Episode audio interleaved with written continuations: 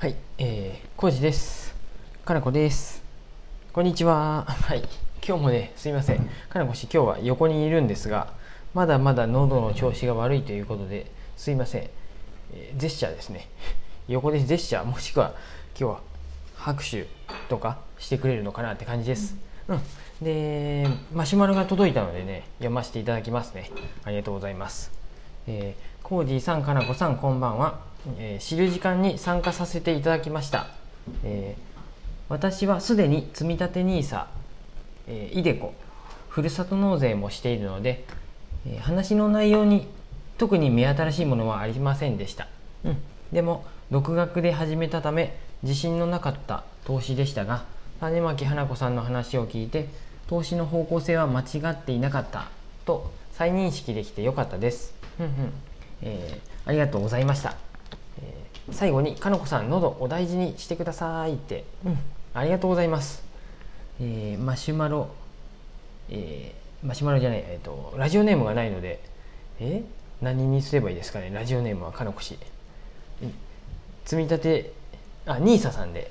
名前お名前命名しました。ニーサさんになっちゃいました。すいませんあのご参加ありがとうございました。知る時間っていうので、うんえーあ、そうやね、昨日のかなこ氏から昨日 の, あの知る時間、えー、は、えー、タイトルがね、お金と暮らしの話をしようみたいな、そういうちょっとあれやね、えっ、ー、と初心者さん向け、初めての方向けのお話だったんで、ちょっとあのそうもうこの方ニーサさんみたいにイデコもやってる、積み立てニーサもやってるで、ふるさと納税もやってるっていう完璧な方は見えましたもんね。質問の中にもそういう方いたいらっしゃったんで、あのちょっとわ分かってるよっていう部分もあったかもしれませんが、何かしら発見もね多少はあったのかなと思うので、あ本当はかのこと対談にしてしたかったけど、そうできなくて、そうですね、かのこ氏はもう、えー、とこの種巻花子さん、ファイナンシャルプランナーの講師の種巻花子さんとは、えー、とごじかんぶんのレッスンをやってないんだっけ、いつかかんぶんごかいぶんかごかいぶんまずやってて、でそれでもうかのこ氏はそれで分かってるんで、本当はもうちょっと具体的な話とかを投げかけてあのできたと思ってたんですけど、ところがどっこいちょっとどうしても喉の調子が悪くて話せなかったんで、急遽あの元元メンバーのルマンドにルマンドさんにあの司会をお願いして、かのこ氏は横でそのその時もジェスチャーをするっていうあの謎な風になってしまったんで、すいませんでした。本来はも う, もうちょっと突っ込んだ話できたかなとは思うんで、申し訳なかったなとも思いつつ、でもね、何ですか、よかったね。僕もあの僕たちも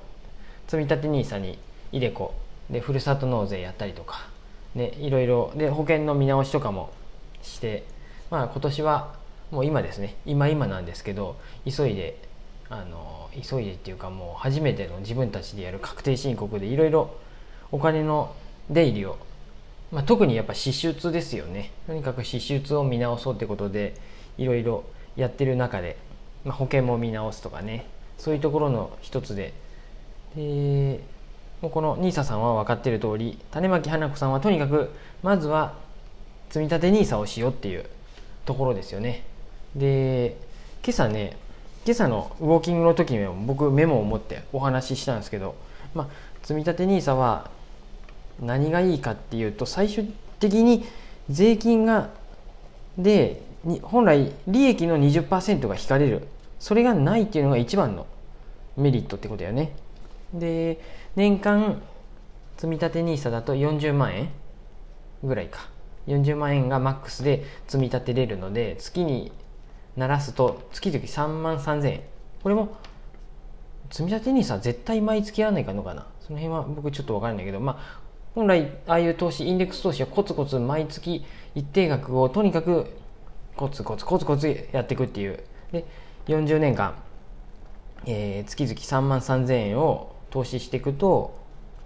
えーとにじゅうねんかん、ああそうかにじゅうねん、うん、うん、途中でやめたりもできるよ。あそうそう、イデコとかはやめれんけど、積立 ニーサ はやめれるよね。イデコは確かそうやったよね。あと似てる止めれる、あ、出せないだけか。もう、えー、積み立てるのをイデコの場合はやめることもできるんだよね。ほほほほ、それも知らなかった。あと小規模企業共済もなんか途中でやめれんとか、もしくは廃業してやめるとかね、そういう話もあったよね。聞きましたね。僕ら、えー、小規模企業共済もやってたけどやめました。やめたっていうか額をもう、えっとね、すごい減らしたと思う。もうそこに入れるより積み立てニーサに変えてった方がいいと思って変えましたね。で、んちょっと待てよ、さっきの話ね。月、えー、さんまんさんぜんえんをにじゅうねんかん、えー、積み立てニーサで運用していくとにじゅうねんかんで元本としてななひゃくきゅうじゅうにまんえん貯まるですね。これはね、金融庁の資産運用シミュレーションというページでやったんですけど、でだいたい さんパーセント から よんパーセント ぐらいでは確実にいけるんじゃない、どのファンドを選んでもっていう、ね、楽天証券とかの中のファンドを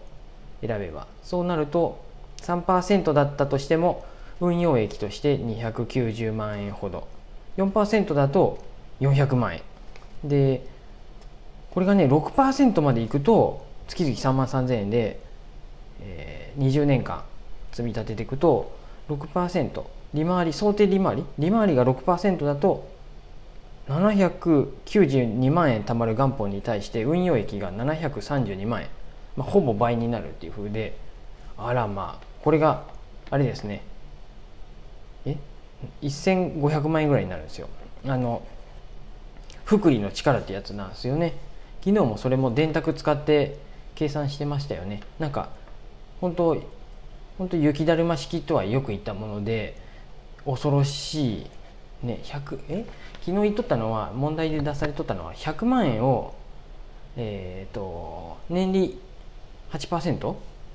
で運用していくと、単利やとちょっともうはちじゅうまんえんがじゅうねんかん運用したとしても増えてはちじゅうまんえん増えるだけってことだよね。せんまんえんプラスはちじゅうまんえんの利益っていう風だけど、複利であのやっていくとやっていくとっていうか、あのどういうどうやって言えばいいんかな、複利になるって、それを今うまく言えんね。複利やとえっとどんどん本当に雪だるま式に右肩上がりがギュインって上がって感じなんですよ。で倍以上になるよね確か。えっとひゃくまんえんがじゅうねんかんやと単利やったらせんはちじゅうまんえんなんやけど、福利でいくとんひゃくまんえん、あんひゃくまんえん、あごめんごめん積み立てるっていうかひゃくまんえんがそういうことね、ごめんごめんひゃくまんえんが分かった、毎年ひゃくまんえん入れていくっていうふうじゃなくて、ひゃくまんえんを単純に いってんぜろはちパーセント であの運用されてったらってことだよね。ほっといて いってんぜろはちパーセント の金利やったら、えっと、じゅうねんかんで、えーえー、だったらひゃくはちまんえんになるってこと？単利やったらひゃくはちまんえんやけどいちねんめはでじゅうねん経ったらはちじゅうまんえんであっとる、増えるってこと？ふんふんふんひゃくはちじゅうまんえんになるってことだよね。それが複利やとごめんなさい倍以上になるよね。にひゃくまん以上になるってことだよねじゅうねんかんで。すいません、まだねうまく言えてない部分があります。そこのあたりはファイナンシャルプランナーの種脇さんにの話を聞いた方がもっと分かりやすいとは思うんですけど、でもこのこの話をしたとしてもあれですね、ニーサさんは分かってる話だけなんであれですけど、そんな感じでそういう話を昨日はしてました。今ね、かなこ氏がメモでね違う違うとかっていろいろやりながらで、僕らから言えることは楽天証券がやりやすい、これはねもう本当に身にしめて思いました。だいぶ違ってたよ、はい、ごめんなさい。え取り直す、いいこのままであのいい、ニーサさんは分かってるでいいと思います、うん、そんな感じです。であとはね何かなこれ、まあ、ここから話はずれてきますけど、あの知る時間っていう風でかなこ氏がいろいろねイベントをやってます、えー今回はお金の話だったんですけど、過去にも何だろう、えー、何昆虫食とかやったり、あと医療の話は何回もしてましたよね。ウェルビーイングとか、ウェルビーイングっていうとよく分かりづらいんですけど、なんかよりよく生きていくみたいにはとか、そういうやつとか、あとコーピングコーピングっていうのはちょっと僕忘れちゃったけど、ストレス対策みたいな、ストレスとどう付き合っていくかみたいな、そういう話をしたりとか、あとこれ岐阜市の岐阜駅のそばにあるピエニオンニさんのえっと澤田さんと一緒に写真を販売することとかね、あとは設計士の青木さんと間取りについてとかね、あとは文化の話とか、俳句とかもやった、生理についてとかもね、これも何回かやって、またさんかいめぐらいやろうかっていう話もあったりしてね、やってってます。で、何かしらこういう、まあ、お金も学ぶと楽しくなるし、特にお金はまあ生活もかかっとるんでね、老後の心配とか、なんだろう、保険ってどうすればいいのとか、投資やった方がいいのとかね、いろんな不安がお金にもつきまとうんですけど、知ることによってたのなんか不安が解消される、楽しいとか、そういうのもあったりして、何かしらとこの知る時間プロジェクトはいろんな本当に多方面にかなこ氏がね興味あることをやって楽しい感じなので、またそういうお金以外のこともこのニーサさんはバッチリだと思いますんで、何かしら他にピンとくるものがあればちょっとまた気にしていてほしいなと思います。そんなところです。あのすいません、間違ったこと言ってたらまあ仕方ない、そんな時もあります。あの訂正のマシュマロをください。はい、間違いだらけ、はい、すいません。そんな感じです。ニーサさん、マシュマロありがとうございました。